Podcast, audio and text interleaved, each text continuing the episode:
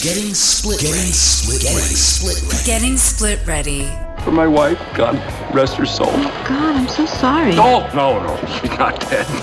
We're just divorced. Unscripted and honest discussions on divorce and separation. Getting split ready. What was I supposed to tell him? I divorced you from the show? Here's your hosts, Doug Katz and Mariah Pleasant. Welcome to Getting Split Ready with Douglas Katz and Mariah Carey Pleasant. With us tonight, we've got Amy Schillinger, Clinical Director and President Owner at Balanced Stress Management Therapy, a trained EMDR for trauma, and also a mindfulness teacher who believes that health is a three pronged process, including mental, physical, and spiritual. Also with us is Jessica Malmquist, partner and owner of Greenwich Law Group.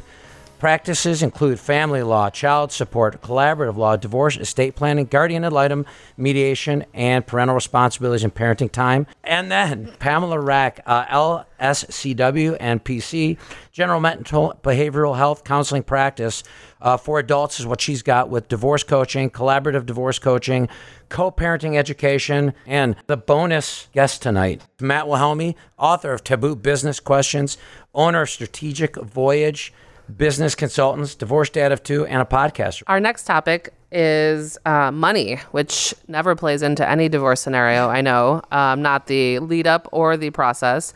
Um, but there was an article in Forbes recently that kind of said money is the root of all divorce. Anybody want to jump in with some thoughts on that off the top of your head? Uh, this is Jessica. I, I actually both agree and wholeheartedly disagree with that statement. Um, how we, from what I see in my, um, sorry, from what I see in my practice, um, both in the mediation and the post decree and the dissolution and the collaborative, is money is representative of other issues. If you have control issues, money comes into play. If you have uh, gender stereotypes, money comes into play. If you have a lack of respect for a partner or spouse, money comes into play. If you feel someone is not pulling their weight, money comes into play.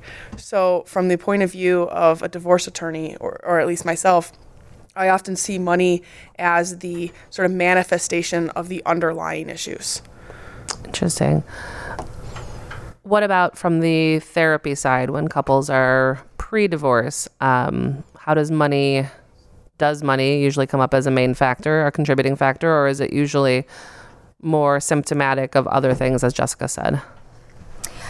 So, what uh, I agree wholeheartedly with what you said about it really is a, a bit of a red herring when we talk about the money as being the, the cause of things. It, in my practice and my experience, has been that people make choices all through their lives. They make choices when they're married about where the money goes, what they're, what they choose to to uh, use as their representing their values and their priorities and their interests. And when it is that a divorce is on the table, then the the money becomes an issue because people do adopt a certain style of living or they do as- adopt certain emotions that are around what that money represents. So um, I, I agree that it's it, it can be a root of evil because that is usually the bargaining chip that people use when it comes down to it because they really don't have anything else. You don't have the relationship, you don't have the affection, you don't have the belonging, you don't have the community because who you brought to the marriage is who you get when you leave. So it's uh, it really is a way to to bargain literally with uh, with what it is that you care about. From from a therapy perspective, do you when it's money when money's the main issue, is there you know, regardless of personality, I mean, some stuff can play in that are X factors. But when money is the main issue, is it a more salvageable marriage? There, I don't, I, I don't know that um, there, there is nothing that I'm acquainted with that suggests that money would fulfill that. What I and what the collaborative law folks know is that the money becomes a, a piece of whether or not a person is ready to pull the trigger on a divorce. So it really weighs heavily on the contemplation sp- stage of a divorce or, or a split in the relationship. But money, it really does have more uh, emotional factors like dependency issues. Okay. than- I meant more there's- like there's no you got to research. spend or you got to save her, right? And and Yeah. they're and they're going at it, and they Yeah. might be getting divorced for that. But that seems like fixable behavior? Like, if if if they tried, or is it something where it's like it's so ingrained in their personality that you can't do anything with it? in my opinion, it's like anything else. You have a choice, right? You have a, you have a choice to go to therapy to fix whatever it is that that you want to fix, and um, oftentimes because it becomes a, such a, a pattern of behavior for a long period of time, people just choose not to fix it. So, I think it's also sort of.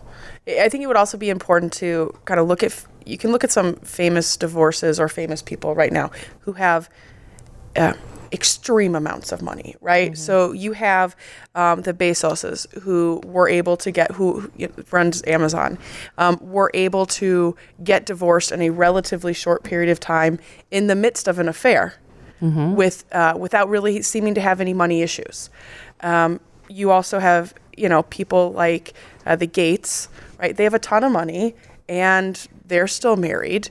Um, so you know, I, I don't know that you can really say it. It's money, and I would I would even say with the spender and the saver, it is a pattern, right? It's it's it's a pattern of behavior, and that pattern of behavior was probably set based on a bunch of other factors that happened, you know, early and throughout your life. Right. A- and so the the money, the spending and the saving of the money isn't the issue. It's the spending and saving behavior and the underlying aspects of that behavior, mm-hmm. I would think. And and in that too, I believe that entitlement and assumptions plays a role. So if the man, I'll do a little gender reversal here. If the man stayed home so that the woman could go ahead and further her career, and then it's like, okay, I, I did this piece of it, so now it's my turn. That that really becomes a dangerous leveraging piece when it comes to the have and have nots, and how do we proceed with this as money is an issue. I'm not a therapist or psychologist, but I think on the financial side, I think people's behaviors when it comes to money and the family dynamic when it comes to money are some of the most deeply ingrained mm-hmm. like concepts that they have in terms of who provides and who, you know, spends and is, you know, it's so funny to see different comfort levels for people. There are people who if they have $100 in their account, they're flush. And there are people who, if they have $100,000 in their account, that's their nervous like center. Like it's very different for each person. But I think they start really young with these these feelings towards money. Is that true? yeah, it has a lot to do with uh, multi generational money or socioeconomic status or how their their families of origin handled it and then um, you know i don't think it's talked about enough in that premarital phase uh, i think that people just kind of fall in love and get married and they expect the money thing to work So years ago, when I worked in banking, I would have couples come in, holding hands, swinging. We want to open a joint banking account. We just got married. And it's like, okay, have you thought about this? What does this look like? Who's contributing? Are you both contributing? Who's paying the bills? Who's spending? And it's a, it's, it's not talked about enough. How like the the process of it is not talked, which is pretty much what split ready is, is process. But mm-hmm. how do we combine two households, especially as people are getting married older, when they've got a career, when they've got an income, when they have assets, or second marriages when they've got complicated assets? How do we combine that? I think that's an interesting. Well, and I was going to ask, you know, it's funny. People always ask me about the whole divorce thing, like how can you be in the divorce business? And and we've talked about sometimes part of being split ready is being knowing that you need to split. What advice, like if someone's out there thinking about divorce right now, but it's salvageable, what are some thinking from a financial perspective, and, and, and you're probably great input on this as well. What can they do to potentially head off at the pass a divorce that need not happen?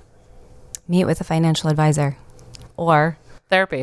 or both so the therapist said no, the financial advisor. The financial advisor says cost effective? meet with the Well, I think um, you just brought up is really interesting. So, if somebody's considering getting a divorce, and money's a big part of the reason why, um, you almost want to look at the priorities of each person's um, financial priorities or time priorities. So, um, I work with a lot of entrepreneurs. Um, a lot of entrepreneurs are um, that I work with are divorced um, because their partner and and them they just didn't see eye to eye, and they had a different priority. And I think a lot of that then turns into a priority about the money piece of it as well. And so, um, to answer your question, if somebody's considering a divorce and um, you know money's a, piece of that equation, um, if they own a business, they need to they need to find out um, you know, from a financial advisor or from a business coach, you know, some of the legality behind that as well. If it's a marital asset, if it's going to get split up, what's its worth.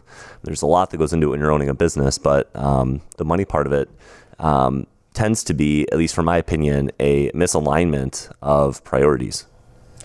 I'd like to add that uh, while we're talking about money and, and wealth and, and people who don't have wealth, there the rise of addictions, uh, gambling addictions, uh, uh, drug addiction. When we're when we're talking about money, sometimes the divorce is the driver to stop the bleeding, if you will, of the addiction because the addiction is really whatever li- resources they have, it's really blowing through those. So I, that's a piece that I always think about too, not just assets and debt, but also what what is that other underlying piece emotionally and psychologically and behaviorally that's going on that is really ruining, financially ruining the next generations of that family. Right. Sometimes it's it's turning off the tap.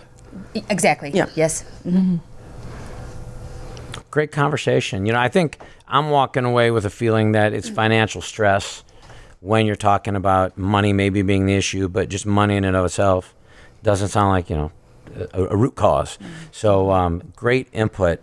Um, Well, and the flip side of split ready would be marriage ready. Have these conversations Absolutely. beforehand. Know what your partner's credit score is or what their student loan debt is Yes. before you tie the knot, um, and make sure that you're educated in that realm as well. right on. All right, you are listening to Getting Split Ready. Our sponsor for the segment is Divorce Credit Pro. A divorce can place an enormous strain on your credit. Talking about money, a bad credit score can translate to thousands of dollars in extra costs for mortgages, car loans, and credit cards. And in some cases, a very low credit score will prevent you from obtaining financial financing at all. Um, generally, a person's credit score is directly related to where they are in life. Significant milestones in life, like purchasing a home, starting a family, and even divorce, tend to stress finances and impact your score. If you are struggling with a poor or damaged credit, let Divorce Credit Pro help you repair your credit and be ready to take the next steps for a fresh start. Divorce Credit Pro is a member of the Split Ready Divorce Pro Network and the premier place to find the professionals for your Split Ready team. Check out Divorce Credit Pro and the other divorce pros at splitready.com. Click on the Build Your Team tab.